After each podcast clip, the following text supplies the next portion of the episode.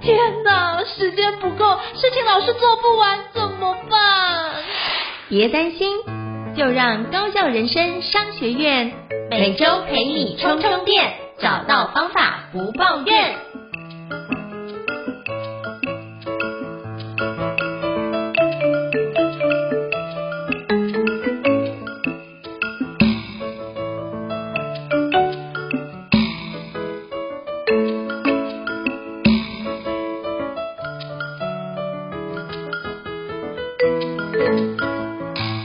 大家好，我是赵英成，欢迎大家来到高校人生商学院新书访谈的节目。那今天我们为各位邀请到一个非常重量级的来宾，也是我的好朋友 Michael 老师。Hello，Michael 老师。Hello，Hello，英成老师好。Hello，Michael 老师好。那是不是可以先邀请 Michael 老师跟我们大家做一下简单的自我介绍，让大家可以多认识一下你呢？没问题，各位听众朋友，大家好，我是 Michael 哈，中文名字比较难记，叫郑习茂。那我做的事情可能好记一点，我写了一本书，叫做《英语自学王》哈，大概江湖上认识我是这个原因。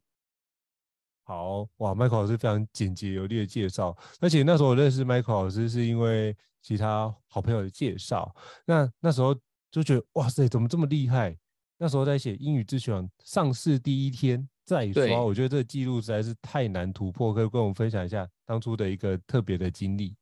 好，这个哈哈 我我我真的不能讲说为什么，因为我我不知道为什么。那我自己归纳的原因呢，哈，可能是说，呃，关于英语自学的这个领域啊，台湾当年算是我。呃，比较早专门去写一本自学的书，啊，外国关于学习策略的书其实蛮多的，那比较多是韩国人写的哈。嗯、那我自己在读的时候，我就发现说，它会有一个文化上的一个差异，那再加上翻译的时候，会把很多情味给这个叫做翻掉了，啊，翻不见了。那我就觉得我在读那些书的时候，我感受到的比较像是说，它是一个工具书。那我想写的是说，我我能不能为台湾人写一本我走过的路，哈，就是试着把自己放进去。那这个努力，我觉得好像后来有被市场看见了。那可是，一开始这本书会中，我觉得是主题对了，因为有好多人有英语自学的想法或者需求，所以就真的也是很幸运的，在那个伯克莱一开始就有中了。那我我觉得还有一个很大的原因是说有。蛮多大神愿意帮我们这种哈素人作者一把哈，我的那个新书的第出版的这一本啊哈，呃有杨思棒医生的推荐序，有火星爷爷的推荐序，有侯安路哈职涯教练老师的推荐序。那后来那个第二版哈，就是再刷增订版第二版，还多了一篇魏君慧医师的推荐序。啦、嗯、我我我我想是说，呃，好多人愿意。把他的影响力分享给也还蛮认真做事的人，自己这样讲会不会有一点那个？你真的超认真的，我我觉得是，我觉得是呃认真有被看见跟珍惜吧。这件事情能成，我我我觉得最核核心的原因是这样。好，非常谢谢 Michael 老师，我觉得你真的是太谦虚了。那其实基本上，我觉得那本书就包含。也跟过你的课，就哇，真的是很令人感动你的故事哦。那其实你也之前提过，就是你之前啊大学英语的，就是在学习的事件。那我觉得这件事情也 让我，可是现在却成为一个英文老师，我觉得这件事情是一个蛮励志的一个过程。可不可以邀请你跟我们分享一下这段故事？好，嗯，很多人看到的 Michael 是现在的这个，以宝可梦来讲，这个叫做究极进化完成版哈。那可是呢，哈、嗯，在在在那个雷丘变成十万伏特之前，它也是一只皮卡丘而已哈。那我我以前就是一个这个英文很弱很弱的孩子哈。那这个弱是有一个具体指标的，就是说我的高中考大学的时候，我英文考了二十分。而且是幸运突破才有二十分了哈。那我进到大学里以后，我是读逢甲企管系哈，其实不是一个非常严格的学系，也不是太难读。不过我硬是读了六年才毕业，而这六年的学习里面，我觉得卡住我最多的其实就是英文，因为我有好多原文书啊，我都读不懂、读不会。那我的微积分甚至修了七次才过，我从大一修到大六的暑修哈。那呃后来让我能够维生的这个英文呢，我当年总共修了四次，我大一英文修到大四才过，所以呃，我我其实跟英文的这个拉扯哈，是真的是到了二十五六岁的时候，我才取得的人生第一次小小小小小小的胜利，这样。哇，我觉得这是一个很励志的过程。嗯，对，所以我我写这个书很大的原因也是说，呃，如果我曾经这么弱，然后呃都能够走通一条路，而且我是非相关科系嘛，没有出国读书的经验嘛，我觉得台湾最大群的想要学英文而没有学好的人，可能看起来背景跟我更像。那所以我就想说，我应该把这个非学院派的东西，我自己走过的路，能不能呃变成一个更有影响力的事？所以我就开了一个课，叫英语自学网嘛，哈。可是开课啊的影响力跟出书，我觉得那是两两个不同的领域。就是开课你能比较深度的呃直接的影响人嘛。可是书，我觉得它的触及率其实是比开课还要高嘛，因为我教书教到现在，顶多就教了那么几千人，可是这个书到现在已经过两万本了嘛，所以从千到万，哈，那应城更厉害哈，高校人生商学院是百万呢、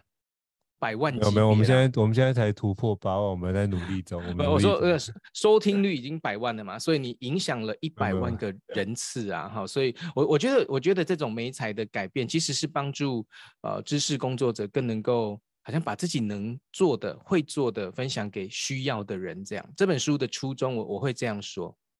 好，谢谢 Michael 老师的分享。我觉得，哎，这件事的初衷起心动念如果对，但每次在听你聊这一段，就觉得。这件事情是有可能会被翻转的，因为很多人都觉得啊，我这一辈子没有学英语的天赋啊，我英语就背不起来。可是你透过你的努力跟方式，发觉其实这件事情都可以翻转。当你被翻转之后，你就发觉其实很多时候你开始相信自己可以，其实就会产生由内而外的力量，而那力量会让你有一个非常非常特别的情况，包含之前到一个。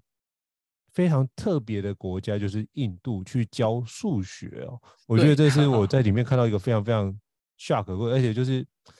那个的状态，我觉得是一个非常不一样的情境，因为我知道印度伙伴的口音跟一般我们所熟知的那种美国口音或影集里面口音是完全不一样的。哇，这个他把重心放在前面，那我觉得，哎，那你可不可以跟我分享一下你去印度教数学这段的一个奇幻旅程？哇，好，这个。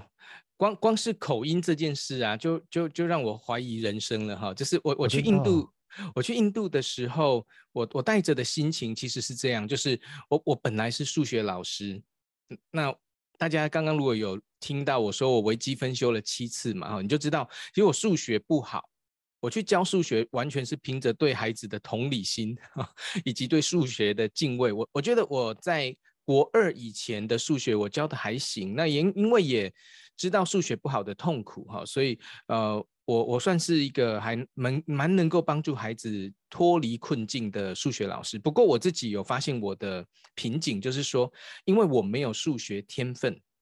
那我如果要继续教数学，我很难成为卓越的数学老师。我我们给他一个定义哈，就是说，如果你教数学要算教得好，然后有一点高度的话，我觉得至少要教到高中数学。而我非常清楚知道我是没有能力教高中数学的，所以我就一直在想，我那我我发现我是一个喜欢教书的人，那若是教不了数学，能怎么能怎么办？可以教什么？其实我更能教国语。问题国语在当年是没有市场的，嗯、我就突发奇想，我想说，那搞不好可以教英文哦，因为我微积分被当了六次，英文只被当了三次嘛。进步幅度蛮大，而且就是强度没那么，哎，好像这个部分可以做得很好，就只有三次而已，对不对？就三次而已，对不对？所以听听众朋友，如果你觉得一一个事情很难哈，那它就会无法被完成。那当年我就是有一个非常美好的误解跟想象，我就认为，如如果被当三次，那搞不好有机会。啊，一跟跟数学比起来，所以我就开始自学英文。那 我们自学英文的人，在当年我其实并不是非常确定我有没有有朝一日可以成为一个英文教学者，我是不知道有没有可能的。不过我努力去做了哈。那那个去印度，其实就是在掂掂自己的斤两啊，在称称自己的重量。我去印度用英文教数学，最大的原因是我希望我可以不要再教数学了，我就是去练习使用我学的还还觉得还不错的英文。我希望我回来的时候，我可以转型成为一个教不同东西的人。那的确也让我，呃，在那一段的日子里面，我就有机会回来开始就努力往英文老师的角色迈进了。那那胤丞刚刚有说嘛，在在那个神奇的国度里面，那些口音克服的问题哈。我早期听学英文，我是从听力入门。好，在我二十五岁的那一年，我开始决定用耳朵来学英文。那那个我我自以为我已经有有掌握到英文声音的一些变化了，可是到了印度，我才发现、嗯、哦，真是太大的误会了。因为印度不只是口音的问题，我觉得它连它连音调都不同，它的轻重音放的位置也不同，甚至它某一些字哦，已经不是口音的问题，是他选择这样发音。跟印度人对于英文有一个。自己独特的理解哈，比方我举一个例子哦哈，它的 W 啊跟 V 啊常常是混淆使用的。比方说 What，他们是说 What，他他把那个 What 的音发成了 V 的声音，V 的声音，V 的声音。我一开始就好好无法接受哈，然后我就发现我听不懂他们说话。那还有一个就是 L 的尾音。好，台湾人是发的不够好。我们比方说“球”这个字，我们可能都会说 “ball”，ball，好，好像菜 ball 的 “ball”，可是其实它有一个那个舌头的后面的声音哈，应该要念成 “bow”，bow，好，收的比较完整一点。对，比较完整。好，就是美美式口音会把它收完整。好，bow，那台湾是 ball，印度是过度使用，它会念成 bowl 了。他会把那个 L 的声音再多念一个了的声音，哈，所以我一开始，比方说那个呢，pencil 了，我们说 pencil，他说 pencil 了，就是他会刻意把 L 的尾音发的无比完整，哈，嗯，那我一开始我我我就发现我自己听不懂他们说话，那我去街边，我找一个孩子，我请他们帮助我从 A 念到 Z。然后这这几个字母你会怎么发音？那我去找出声音的规律。我大概花了两三天理出头绪，然后从两三天以后，我就开始用我理出的头绪来来听。哎，我发现我慢慢能够听懂印式的英文。这样，我觉得这很厉害，因为我觉得其实这件事情就要听懂印度伙伴的口音，其实是不容易的。那你可以两三天就已经理出那个语言的规则，我觉得这个是一个非常非常。厉害的，因为我那时候我在美国念研究所，我大概花了半年的时间，我才能够理解他们的语言的规则。我我觉得，我觉得我我蛮蛮幸运的啦，就是说有遇到有有想到这个方法，那我我去把它做一个比较系统性的拆解嘛，就是说所有的声音就是那些元素组成的，那我是回到元素面去拆解它。我我其实当年没有没有那么厉害。我就是幸运做对了这件事。呃，如今我做那么多年的英文老师以后，我回去看当年的那个 Michael，我觉得他真是走了狗运这样。哦，这还竟然还知道可以这样去拆 拆解声音，那误打误撞。那再一个，为什么可以应承说半年？那我是三天，因为我人在那里啊。我如果不赶快学会印度人的英文，嗯、我等于是。不只是文盲而已哦，我可能是听力也是盲的，就是是是是听不到的哈，因为我连声音都辨认不了，所以我觉得那个急切的需要掌握这个声音的这个困境，有有逼出我九成九的功力来这样。了解了解，对啊，我那时候在研究所比较多，因为印度同学蛮多的，可是还是有其他口音的同学，所以你就比较不会去聚焦在那个地方上面。对对对，我我我没有别的口音的同学，我全部的人都是 印度人。不过我从里面也跟印度同学学学到非常多有趣的部分，他们就跟我讲分享，哎，他们的香料这件事要怎么调味？哎，我那时候学的蛮多的，就是我那时候身上都有香料味，我觉得这是一个蛮特别的一个经历。而且真的，既然被我同学说，就是那时候去其他，就是跟其他同学交流的时候，发觉，哎，他问我说，你是以前有住过印度，为什么现在有印度口音？我说发现，哎，跟他们。交流久了，其实口音也会被影响到，所以我觉得这个蛮有趣的。绝对会，因为以前有人说我为什么有南非口音？嗯，啊，对，我我早期的好朋友都是南非来的外国老师，哦，对，那你可不可以跟我分享一下这段？我觉得这段也是非常非常有趣的一个历程。Um, 我我我我我一开始，因为我学英文的那个重新启蒙的这一群外国人都是南非人跟澳洲人嘛，嗯，那那我当年我是没有变，我我是没有分辨能力的，我我其实没有办法分辨他正在用哪一个口音跟我说话，我我当年没有办法分辨，嗯、那所以我的做法就是，无论你用哪个口音，我就我我我就尽量听嘛，我就尽量学，嗯、那。因为当年我并没有所谓的什么标准美国腔的这一个心中的这一把尺，所以我听到什么我就学什么。那比方说南非人讲话会有一个会有一个这样的结尾的习惯，在问句的时候啊哈，他会再多多一个嘿，比方说嗯，Good day，嘿。哦，今天天气真好啊！今天真是个美好的一天，你说是吗？他们的那个你说是吗？你觉得对不对？你觉得是不是？就会全部都简化成嘿，You're Michael，嘿、嗯，就是我我们通常是呃英英文的话，我们是用提高那个问句后面的尾音嘛，他们是直接加上一个等于是一个疑问字，嗯，哎，所以我早期讲英文，无论什么问句，我都会哎。You are here，嘿，就是我我以前都这样了哈。那我一直到我一直到比较正式去呃学美式的口音的时候，我才发现哦，原来这是南非人特有的习惯。嗯，啊，那还有早期早期我也蛮多澳洲朋友的嘛，所以在某些母音上上面就会发的比较重，那个也是到后面刻意去调整过来的。好，我觉得这是一个非常有趣的经历，所以我觉得透过你知道南非口音，开始知道，呃，比如说其他国家的口音，慢慢的学习到，哎，这些事情就可以去联动到你的逐渐调整。你也是因为你多学习，然后开始发觉，哦，有意识到，不然的话，你那时候可能就觉得，反正都会讲英文嘛，讲英文都很厉害哦，那就从那个角度切入，都是一个好的开始，也是很棒的。我觉得这种很棒的一个方式。对，然后误误、嗯，我都补一个哈，就是说误打误撞啊，哈，也。也让我在当年，就是无意间克服了一个好多人在后期会遇到的问题哈。那好多人会，我遇到后来蛮多学生说，老师，我听了很多好莱坞的电影的这样风格的英文的声音以后，那我去听英国腔，我有一点不适应，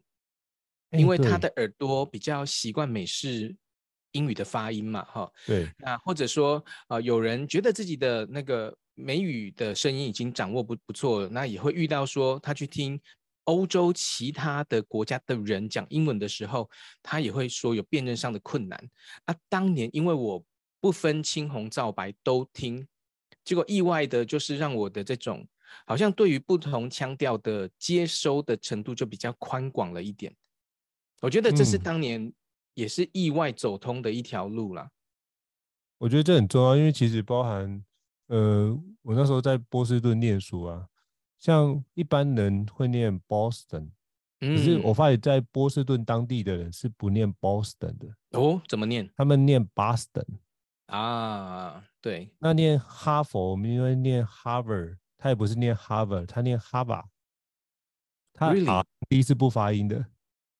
哦，所以我当时候就发现，哎，其实你讲的口音其实就算都是讲美语。可是，在不同的地区，它就有当地的 local 的口音。就像我举个例子，我们在那个讲台语，像我住台中沙鹿，就所谓的海口 Q 嘛，嗯、那就是就有当地的一个特殊的口音存在。所以你看，连台语我们在不同地区讲，光盘子这件事都会讲博啊或讲佩拉，那我们就怎么能够期待讲美语，在美国那么大的地方讲的语言都？嗯是的状态，我觉得这一定有当地的口音存在。所以我觉得，呃，我们要有这样认知，并不是说他讲的是美语，那全部都口音都必须一致。我觉得我们要把这个想法去做个的调整。那再就是语言重点应该是在沟通的样子啊。我觉得完全，对对对对对。那我想请教 Michael 老师，就是像呃，您在写《英语自学王》这本书，你觉得印象最深刻的是，或是你觉得遇到最挑战的事情是什么？可以不跟我们分享一下？好，遇到最挑战的事就是没有时间写书。嗯，怎么 说？你说我我当年呢，哈，我是先开课，然后才写书的路径，哈，也跟蛮多人不太一样。有些人是先有书再去开课嘛，哈。那我当年其实是先有了英语自学王的这一门课。那后来我生了第二个孩子以后啊，那我我就我是那时候是当全职爸爸嘛，好，那一打二的日子其实是非常的劳累的。然后在当年，我有时候会忙到说，我根本没有力气再去外面开课。那所以我的那个开课有停了一阵子，就是没有再对外开课，因为觉得我我光照顾这两只哈，我就精疲力尽了。可是过了一段时间，我我我心里面的那个好想跟别人分享怎么学英文的这个热情，我发现它还在。那可是怎么办呢？哈，就是我现在是真的蛮难播出一整天的时间能够去开课嘛，哈，因为我的本职是全职爸爸。嗯，后来我就想，那或许借由书本的形式，能够继续来分享这个事。那我做这个决定的时候，就是我老二也出生的时候嘛，所以我其实那时候白天很难静下心来写书。那个有带过孩子的，如果你家里有两个小男孩，嗯、你你应该会明白我在说什么。你很难有那种超过十五分钟的安静啦，啊，十五分钟算是很奢侈的哈，嗯、就是奢侈了，很奢侈，很难有连续十五分钟可以好好安静思考。那偏偏写书这件事情是要去沉淀你自己，嗯、那所以我当年呢写写这本书的很大挑战就是说我必须要熬夜来写书，我都是在孩子都睡着了以后。太太也睡着了以后，哈，然后在全家都熟睡的状态，我打开那个厨房的灯，啊，小小餐厅啦，我在那个餐桌上面把这本书给写出来，哈，所以第一个遇到的挑战是说，呃，为了你想完成的事情，你你必须要付上一点代价。那当年我付出的代价就叫做睡眠，嗯，就睡少一点，然后。还有付出的代价叫自由，因为全职爸爸的自由是在那个孩子睡着以后才开始的。我 要追剧啊，要滑 YouTube，哎，要要看脸书哈。那当年我就是节制使用我的自由，就是我我每天会坐下来，我给自己的当年的目标就是我坐下来，我每天要产出一千到两千个字。我如果没有写出一千个字，我就不睡觉。哦，这是当年对自己蛮严格的啦，哈。那个一千个字不是硬凑的哦，是要有有价值、有含金量的，而且满意的一千字，那我才会把电脑合起来。所以，呃，我遇到挑战是时间。那很多人是说会遇到灵感上的挑战呢。我在写第一本书的时候，没有遇到灵感不足的状况，因为我发现那时候我只要一坐下来，就会有东西生出来，因为我在我在写我自己啊。我在整理我的人生嘛，那反而是我现在正正在准备出版第二本书，第二本书我就有遇到灵感上的挑战，因为过去第一本是沉淀了三十七年的人生的结晶，嗯，然后第二本其实是这三年来发生的事情，好，所以三十八年跟三年比起来，我觉得三十八年对我而言很好写。可是三年，我就要去看我这三年我自己有没有迭代更新进步。如果没有，第二本书其实不用写啊。嗯，那后来我就发现，呃，我的确这三在这三年我也有一些新的进步。所以，然后我也遇到读者重复提过的问题，那我也用第二本书来解答。所以第二本书我就有比较遇到那种卡住的状况。那第一本没有，第一本就是全然就是时间管理的问题，这样。了解，我觉得嗯，刚刚让我想到一句话，就是你刚刚讲那个没有时间，可是你坐在小在餐厅的小桌子上面写，这个让我非常有画面哦。你都让我想到那个已经已故的一个作者，叫做 Randy Pausch，他是那个最后的演讲的作者。嗯、对，他就说他那那时候得胰脏癌过世，我印象中是两千零八年的书，十几年，可是我印象很深，他说。阻阻碍我们前进的砖墙不会无缘无故挡在我们前面。那这种穿墙存在的目的，并不是要把我们排除在外，而是为了让我们证明，有机会去证明一件事情，就是我们多么想要这件事情。我觉得你刚刚的那个第一，就是英语自学网写这个经历的历程，就让我觉得，哎，对，我就想把这件事情给有效的完成。这件事情就是不管遇到什么阻力，我都想把这件事情给打开。我觉得那样的。Incentive 跟 motivation 非常非常的强烈，所以我觉得在每次在读这，因为你的英语之前，我大概读了加起来应该有第七次了吧？哎呦，这么认真？对对对，这这次要在访谈里又再读一次，我觉得哎，很多的东西的概念就觉得对，那有没有东西我可以从里面学到？那我觉得这次我觉得，呃，学到更深刻是在于，并不是语言学习本身，是在于背后你对这件事情的那个看见。比如说，当我想跟孩子分享，你不要放弃，那我如何跟他讲解不要放弃这件事情？我觉得那样的背影，其实孩子就算很小，看在背看着爸爸妈妈的背影在那个地方做那个努力，我觉得那个背影就会让他记得。这件事情是很重要的一个环节，嗯、所以像我现在在写，那我有时候跟他写的，哎、欸，他早上起来，我他刚刚我在写，我说你要不要看一下，我念一下给你听，你看一下我在写什么？他说好，我都听不懂。我说没关系，那我在写东西就好。OK，好，那可是我觉得这件事情对他来说是重要，他知道我们有在产出这个历程。嗯、我觉得透过你那本书，其实我觉得这也是一个很好的记录，对于自己也好，不管对于孩子也好，因为我发觉很多人像我就遇到有朋友的长辈辞世，他是。要都是辞世的时候才去整理相关的资料，可是那个资料发觉很多的资讯是比较碎片化的，嗯，那比较难去用比较全面去理解这个人，所以我就觉得出书是一个蛮好，可以就 当然你说可以跟读者交流，可是我觉得有另外一层的意涵是在于，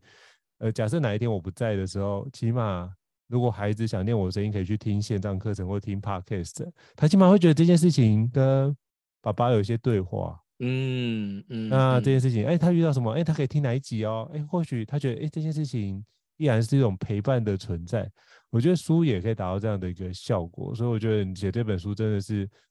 我觉得不只对读者好，我觉得对自己的孩子，我觉得这件事情是一个很好的一个对话的一个角度哦。我觉得这是我从里面想要再跟你 echo 一下这个非常重要的环节。哇，这个一一定要弄到这么感人就对了。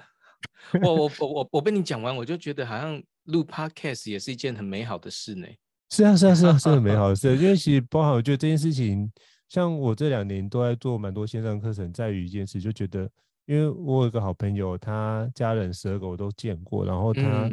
有四个长辈在这两年辞世，都是因为 COVID 的关系。哇！然后发觉他们就上次聊到一件事，就是他们想念他们的声音，可是找不到，都只有照片，可是没有声音。那就让我想到之前不是在 Kingston 有一个广告，就是一个妇女坐在那个月台一直坐着，都为了听先生的声音，对不对？对，听就 Mind the Gap 那一个。那我就觉得，那好像做线上课程是一个可行性，起码我们把一些东西给留下来，有音频跟视频的方式都可以留下来。那那我觉得这件事情，如果以这个区块来思考，或许可以有一些不一样的可能性。嗯，所以我就思考说，那我做这件事能不能让孩子们听？哎，好像可以。那反正等他现在听不懂没关系啊，等他到了那个年纪，岁月总是会不断的帮我们往前推进。当他到那个年纪的时候，有一些困扰，哎，或许可以听听看有没有什么样的可能性。哎，那如果听一听有一些启发，那也可以把它往下展开。嗯，所以我这。我觉得这件事情是我那时候我们在做 podcast 的一个非常重要的一个起心动念，这样子。嗯，哇，感动感动，这个被你弄到有一点想录了，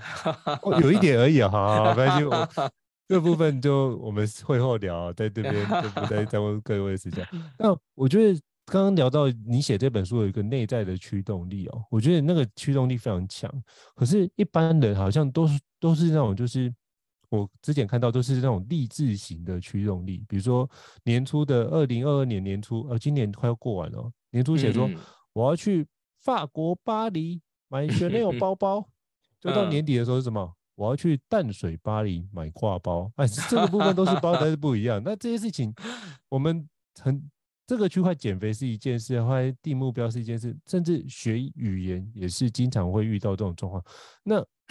那我遇到学语言这种事情，我怎么样可以让我自己有更好的驱动力，可以让我往前？Michael 老师会怎么样建议？好，嗯，哦，非常好的问题。那我我必须要先说，其实我我本人呢、啊，在二十五岁之前，并不是一个拥有非常强大的驱动力的人。我我我，其实我里面，我我是没有那么强大的意志或者驱动力的。哈，那。为什么后来能够成功？我觉得，我觉得是我把学英文这件事把它放得更大一点。嗯，如果当年的我只是想要学英文的话，我猜我会再一次的失败，因为学英文这件事本身的乐趣啊，是远低于看韩剧跟这个打篮球的吧，啊，或是 shopping 啊。然后，如果如果我当年只是想说啊，我要通过某一个考试，我要来学英文，我猜我应该坚持不了。所以，我把学英文这件事，把它放在一个更高的位置。所以，当我们把目标放得比自己更大的时候啊，往往我们会找到力量。那我当年的目标是什么？我当年是的目标是说，我想要成为一个老师。那在核心的动机是什么？是。我想要帮助一个人从不会到会，无论这件事情是什么，我好享受这件事。从帮助人从不会到会是我的热情，所以我就把我的热情放到语言学习上面。那如果你要我给出一个建议的话，我会这样说哈，就是说我们人生在追求某一个目标的时候，通常能够达成的人，是因为他找到了两件事情的其中一件，好，就是意义。或者乐趣，OK，好。如果一件事情有乐趣，那么不用人催逼我，不用人付钱给我，我也乐意去做啊。因为对我而言，我觉得哇，做这件事情本身就是一件开心的事啊。这个叫乐趣端。那另外一端叫做意义。那如果我们可以找到意义，我们可能就可以忍受过程中的不适跟痛苦。嗯，人其实是被这两件事情所驱动的嘛。意义或者乐趣，那有人很幸运哦，他他他是这两件事情，他同时找到。如果你手里所做的事情又有意义，对你而言又有乐趣，那我们通常会怎么说？我们会说这个人找到了他人生的志业，嗯，好，对不对？好，就是说他去做了一件自己最能发光发热的事。所以，呃，我也鼓励大家是说，如果你想要学英文，然后你发现你自己蛮常受挫的，我觉得你应该要把学英文这件事的高度拉高一点。就是你为什么要学？你里面的动机是什么？呃，或者是是一个很强大的情感的连接。我有一个很特别的学生，他来找我上课的时候啊，他大概看起来是六十岁，其实是已经到了可以停止学习的年纪了哈。以一般人的定义而言哈，那他一个老妈妈。那他来上课的原因呢？超特别的哦。他说哈，因为女儿要嫁去美国，然后要嫁给外国人呐。那那个亲家邀请他去美国玩，那顺便就是去参加美美国的婚礼嘛哈。那他他就说，他希望他去美国的时候，至少要懂得怎么跟人家说谢谢，因为他是没有英文底子的。那因为要嫁去，女儿要嫁去了嘛，要嫁给一个外国人，所以他会突然多了一个阿豆啊的情歌。他为了能够好好跟情歌说声谢谢，他来上英语自学网。我觉得，嗯、我觉得这就叫做驱动力啊，因为它里面其实并不是为了学英文，它里面是希望女儿要幸福嘛，希望那个女儿嫁去美国，他还是能够关心到女儿，他还甚至是能够呃认识女婿一家啊，好好也做一个好亲家。我觉得这件事情本身比英文学习更大。如果你有一个高于那个目标的这个终极理想的话，那个目标就会变成一个关卡而已。嗯，我觉得这是一个非常棒的一个。我我临时想出来这句话了，啊，就是如果你有个，如果你有一个高于目标的终极理想，那么那个目标只会变成一个小关卡。就好像这一个人，他的他的真正的远大的理想是说，他想要当一个好的亲家，他希望女女儿嫁去美国，或许有朝一日他也可以自己买个机票去美国看看女儿，而这个远高于语言学习嘛，哈，因为情感其实是人人生最重要的事情，好，然后他找到了这件事以后，他里面有一个无法被浇熄的驱动力，所以。这件事情就我我没办法教大家的原因是说，每一个人的内在驱力不一样，你所看重的事情可能跟我也有所不同，所以我觉得很很好的是说，去找到我们有热情的事物，然后使它与我们的目标连接，它会帮助我们撑过初期的那些呃要克服静摩擦力的过程。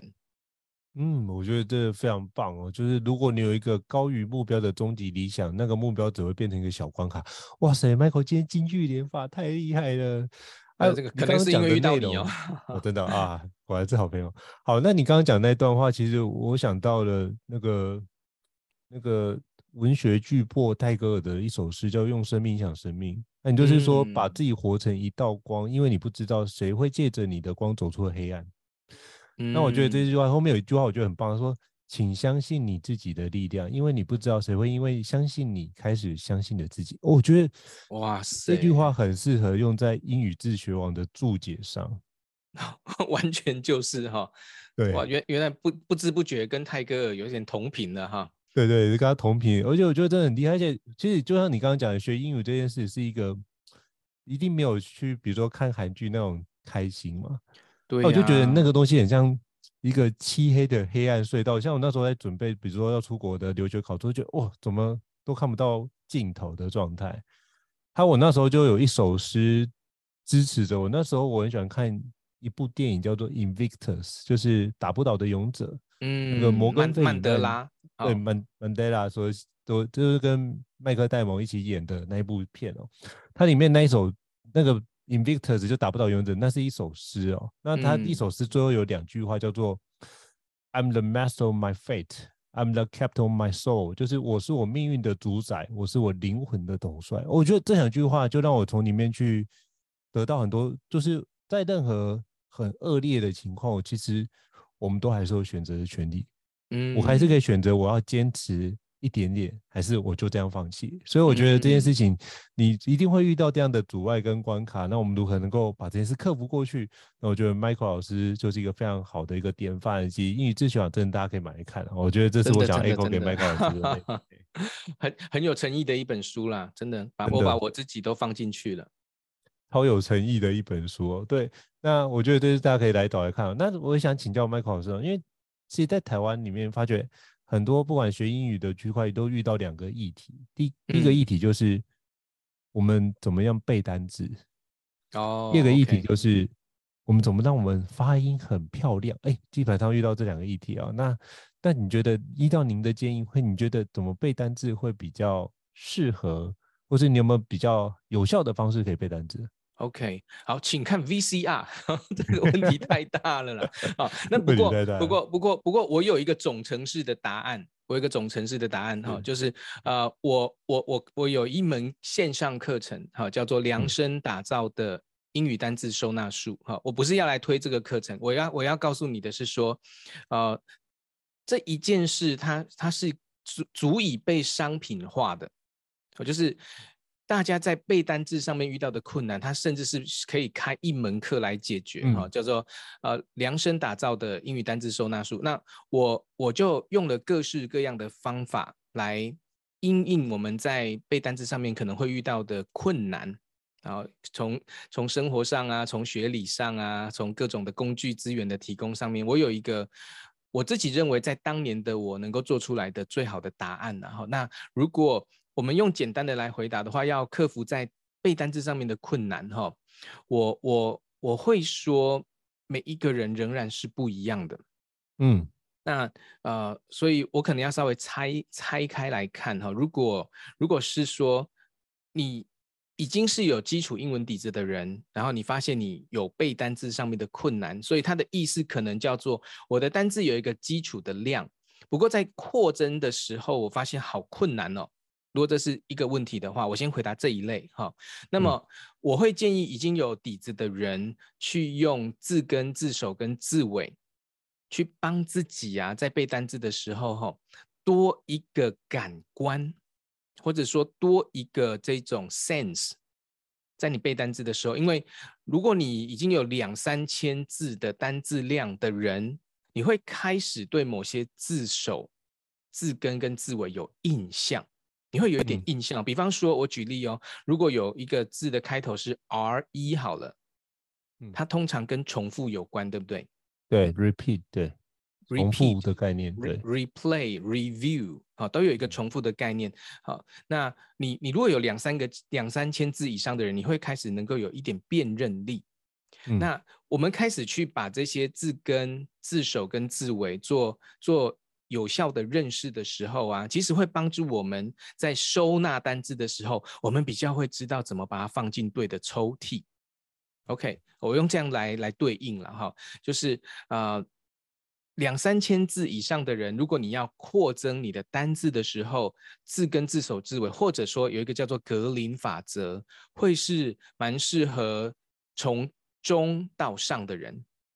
OK，那我还会遇到另外一群人是说，老师，我单字就完全背不起来啊，我从国中。就是属于那种单字跟我没有缘分的人，那么这要回到说，在字母跟声音的对应上面，可能这边有非常大的知识的空缺，以至于你背单字你都是用硬塞的，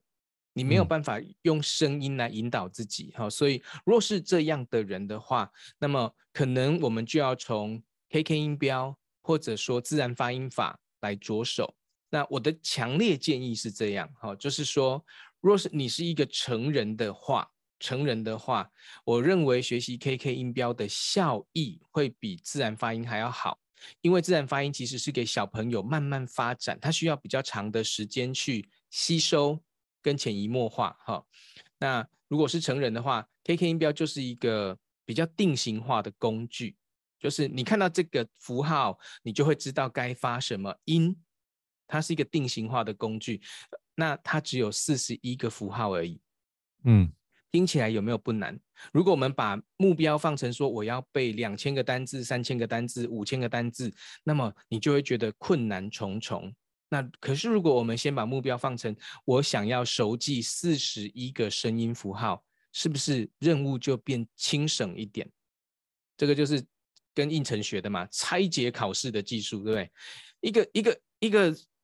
考试那么大，可是我把它拆小一点，我就会有能力去处理跟面对它。好，那这是一个。那呃，如果你连 KK 音标你都觉得有困难的人，我我想要分享一个我我真心我心里面底层一个真心的答案哦。哈，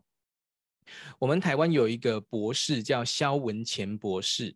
那它其实设计了一个非常特别的注音符号表，哈，那那听众朋友，你只要记这个关键字哦，哈，你就记用脑海记一下，叫做双母语双，对不起，双母语注音符号表，双母语注音符号表，哈，你只要用这个关键字，你在 Google 上面就可以查到关于这件事情。那其实它是整理了六十六个声音。它是用我们熟知的 b p m f，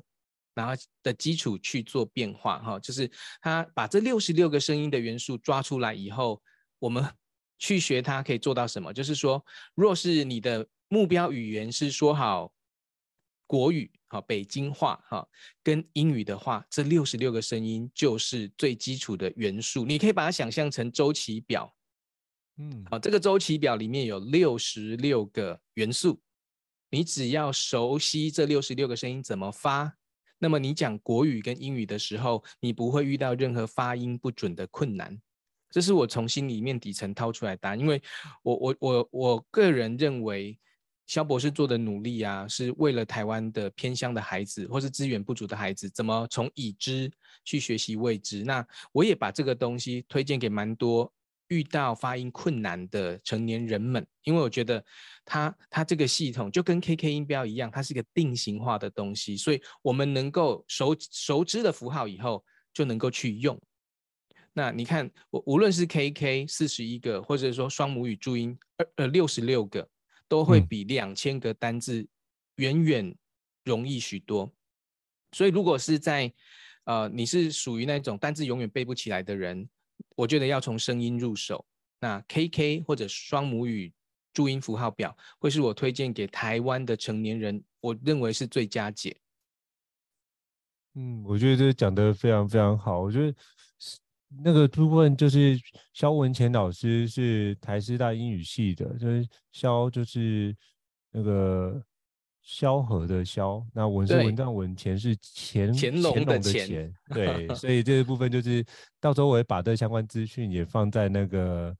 资讯栏里面，让各位各位可以参考一下，就是老师的相关的中英文的双母语教学法。那其实刚刚 Michael 老师在提到的，就是如何背单字。那 Michael 老师有一个就是量身打造的英语单字收纳术，那到时候我会把那个链接提供给大家。嗯、那其实你让我想到，就是我以前出国的时候，都大家都推荐买一本书，而那本书也跟 Michael 老师很有渊源，那就是许章真老师所写的。最重要的一百个英文字根字字首字根的那本书哦，嗯、那我觉得那本书也帮助我，就是在出国前的那段部分是得到非常非常好的注意。其实那本书已经三十年了，对，可是到现在都是英语学习，你要出国去背单字，我觉得基本上应该是你必备的圣经。是不是可以邀请麦考师跟我们聊一下这本书？我觉得这本书，我觉得是影响好几代人。哇，我觉得他会继续影响下去哈。嗯、那听众朋友，接下来这个议题会有一点伤感哈，因为呃这本书的作者啊哈，他其实已经不在人世间了。嗯、那他是一个，他是一个天才。我我们跟许章我啦哈，我跟许章真老师比起来，简直就是浮游生物般的存在。他是。真正的大才子，然后是个语言学习的大家，他他真的是凭一己之力，在当年没有网络的时代里面，他写成了这一本书哈，那个是花了非常大的心力去整理，然后去研究英文这个语言，然后整理出来一百个最重要的字根、字首、字尾。这一本书其实为什么应承说帮助了好多留学生、游学生哈？因为它就是在我们的单字要猛爆式成长的这个阶段的很重要的一个垫脚石。这一本书，它是巨人的肩膀。虽然它可能跟你现在在坊间能够买到的单字书相比，它的编排并不是精美华丽，对不对？哈，然后，它可能也没有非常漂亮的配色啊、配图，它就是一个三十年前的书。那呃，书林出版社出的书籍。这本书它它不不只是帮助了好多留学生、游学生，其实它也帮助了许章真老师的父母亲，因为、嗯、因为这本书其实等等于成为了他送给爸爸妈妈的一个呃退休金吧，哦，可以这样讲哈、哦，就是说在当年呃出版业还很蓬勃发展的时候，这本书就是好多大学生，然后想要变得更强的时候，会去买这本书来当做工具书。而、嗯、而许章真他啊、呃、老师的爸爸妈妈，其实在一开始早期领到版税的时候，他们都是把它捐出来。那那这个帮助那一些比较弱势的孩子们，那书林出版社也很看重，也很珍惜。哇，原来有这么有爱的父母，所以他们就有一个默契上面的约定，就是说这本书绝对不会绝版。嗯，就是说我们会让这本书一直出版下去，然后也让这个呃这笔基金能够继续的使用，好，然后然后许章真老师的爸爸妈妈也可以从这个版税里面，当他们需要的时候，也有一些生活上的指引了哈。就是说，你看他应承说三十几年嘛，嗯，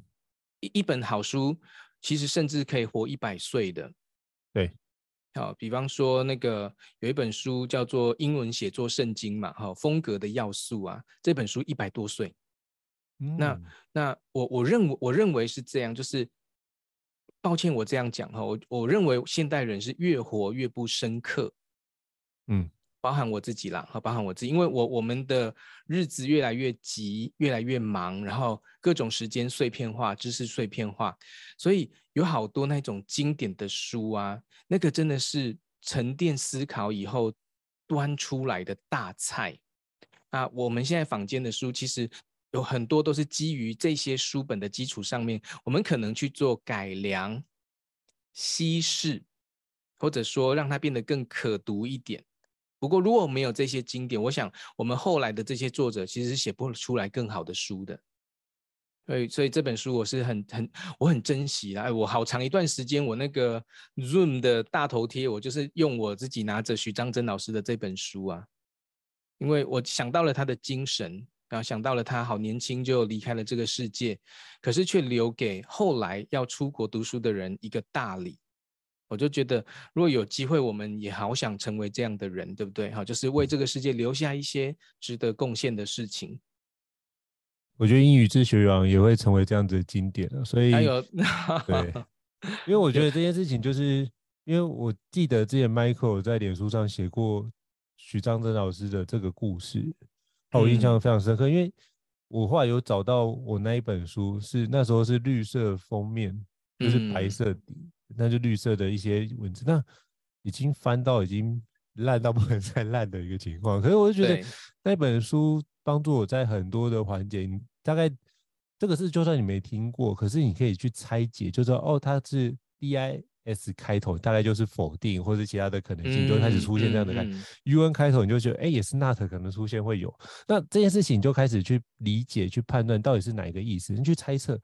通常八九不离十哦。对，所以我觉得开始透过这个方式去整理，然后当然。后来有很多书写的更细腻，可是也是奠基在就是许章生老师那本书的基础上面，所以我们就可以站在巨人肩膀上去看待这件事情，都是很棒。所以我觉得有一些经典书籍就会持续的让它延续下去，因为我真的觉得这本书是值得被传承的一本好书，而且就是刚刚我们 Michael 老师之前有讲过这样的一个特别的故事，我觉得那真的是非常令人感动。嗯，所以我觉得特别要。Q 麦克老师来分享一下这道，就是一个非常暖心的过程。我觉得这是一个很好的一个彼此心意的展现。嗯、一个很好，没错，没错，没错。好，对，我想请教麦克老师哦，就是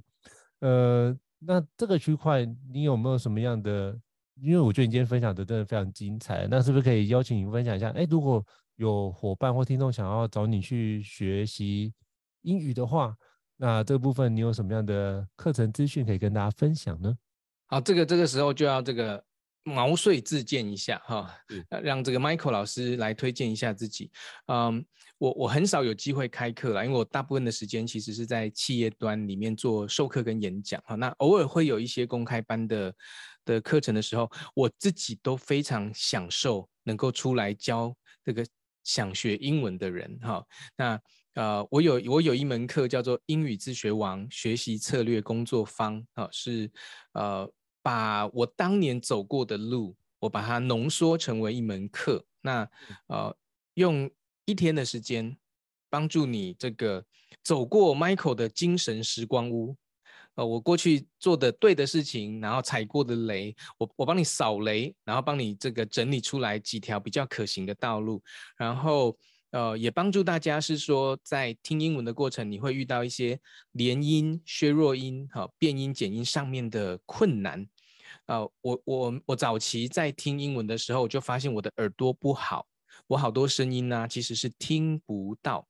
不是听不懂哦，嗯、是听不到，因为好多声音它糊掉了、省略掉了、连在一起了，好、哦，然后它成为我当年二十四岁在自学英文的时候很大的困扰。那我我当年什么都没有，我就是时间很多，我就把一片 CD 听了八十次，四十天，没我没有看我没有看课本哦，哈，我就是很认真的听了那个 CD，因为我想要做一件事情，我想要知道到底是哪些声音我永远听不懂，我先老老实实的听了四十天八十次，每天大概听呃七十分钟到八十分钟的英文，每天好就是。很认真，因为当年青春的岁月最不值钱的就是时间，哈，那我们就花了当年不值钱的时间为我们的人生加值啊，哈。我听完了这八十次以后，我才打开课本，那我就发现有好多字都是我明明学过，可是却掌握不了的声音。那我后来把它们整理出来十个这些声音变化的原则。那我我当年。写出来，我也不知道有一天我会有机会去教他。那个就是我写给自己的 note，给 Michael 的发音提醒。哈、嗯，那后来他就成为啊这一门课里面也算是其中一块蛮重要的部分，是帮助大家在听那个用正常语速录制的英文的，无论是呃。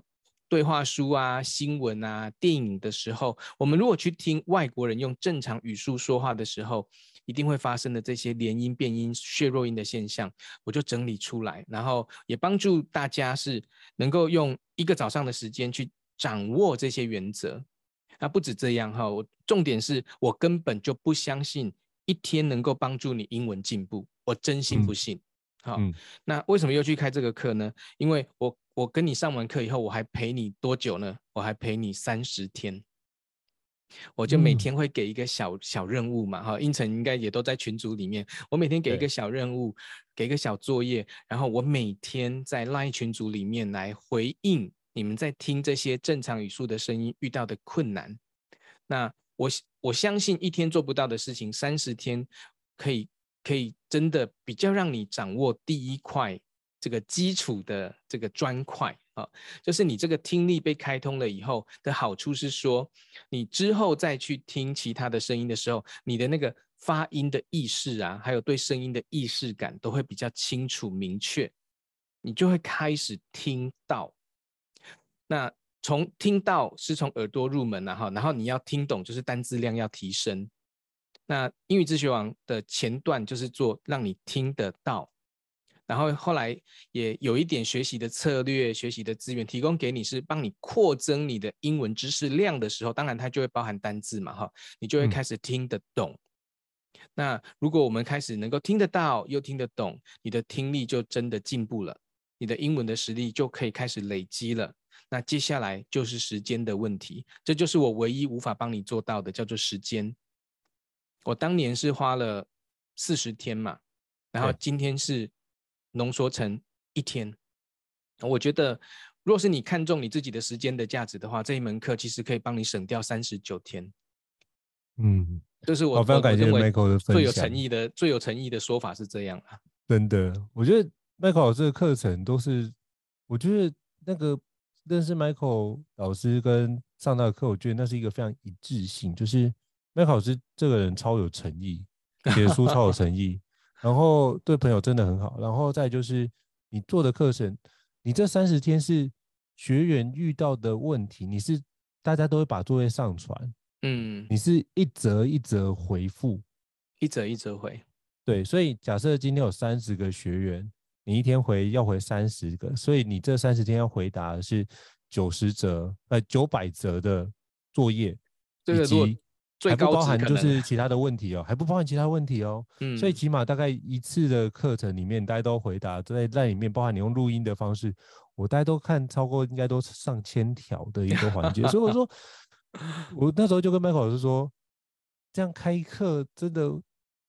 真的很有效果。可是这样会不会让你太花时间？可是 Michael 老师都说不会不会，大家能够学会这件事情比较有效。而且